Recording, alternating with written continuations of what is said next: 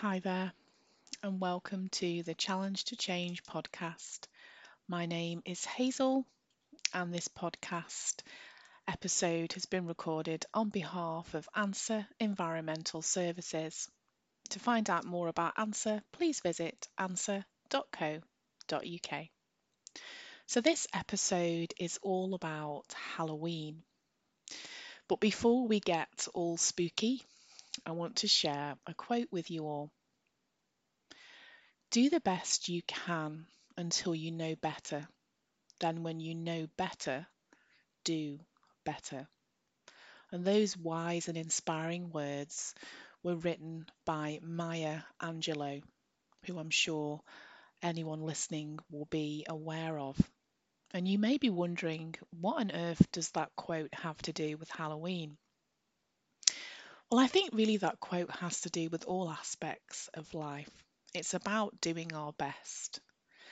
It's not about putting ourselves under pressure, but it's about doing our best with what we have in this moment. But then, when we can do more, when we know more, we can do better. And I think we can apply it to every aspect of life, and we can certainly apply it to Halloween as well. So, before I share some useful tips with you all about how to celebrate a more ethical Halloween, there's loads of really interesting information online about Halloween and how it initially came about. And here's some, some useful information that I found at history.com. So, Halloween is celebrated each year on the 31st of October. And the tradition originally um, came from the Celtic festival of Samhain. So I'll spell that for you because it's spelt completely different to the way that it's pronounced. And it's S A M H A I N. So it's the festival of Samhain. So, as part of that festival, festival, people would light bonfires and wear costumes to ward off ghosts. And then in the 8th century, again according to history.com, Pope Gregory III designated the 1st of November as a time to honour all the saints.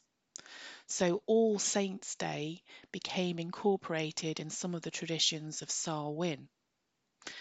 And then over time, that became known as All Hallows Eve, and then later it became known as Halloween.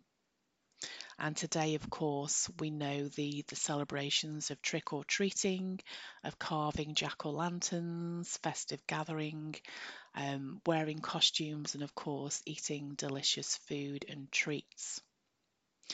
And I think it's certainly fair to note that Halloween is not really the most ethical time of year. It's certainly great fun, great fun for all the family, but it's not really the, the time of year where um, people um, sort of live a more kind of ethical existence. It tends to be a time where we consume more, we create additional waste, we buy more as well. So, how can we enjoy Halloween without having um, a detrimental impact upon the planet? How can we enjoy it in a more positive, planet kind way?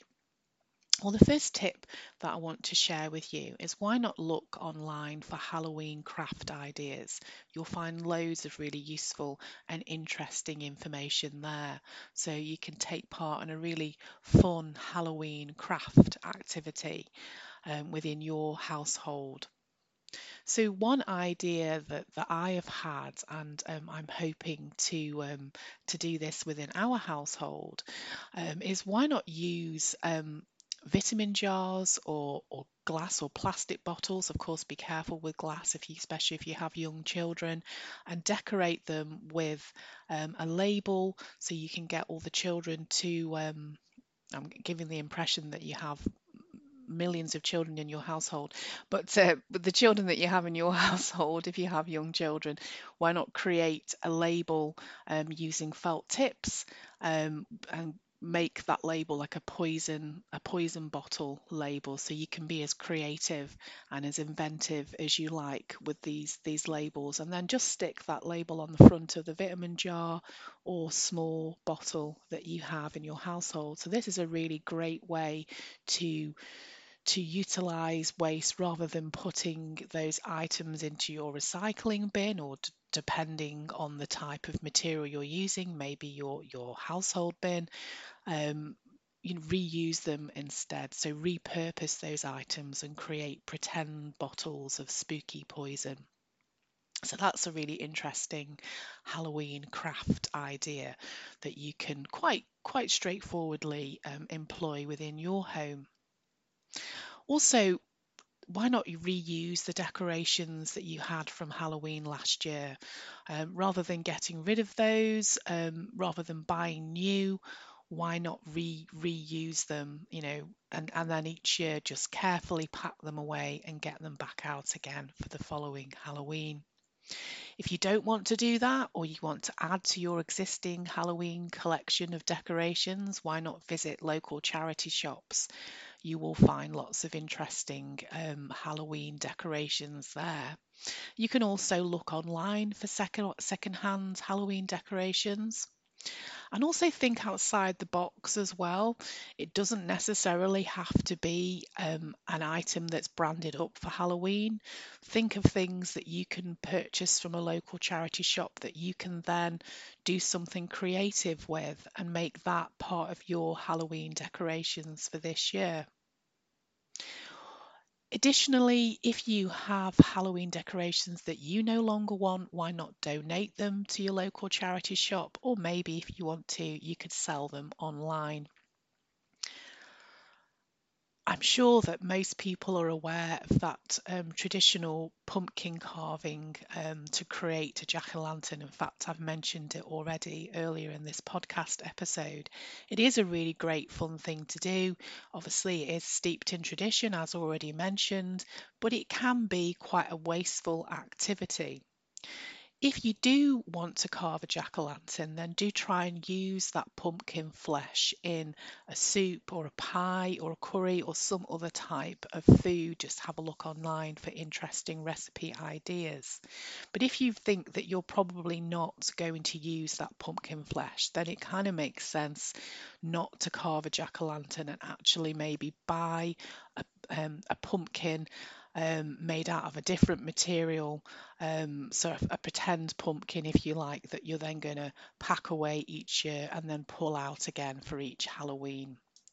So you know, try and sort of think think about waste before before you begin. But of course, if you do want to carve one, that you can use the the innards, if you like, which is a fairly spooky word, I think, for Halloween.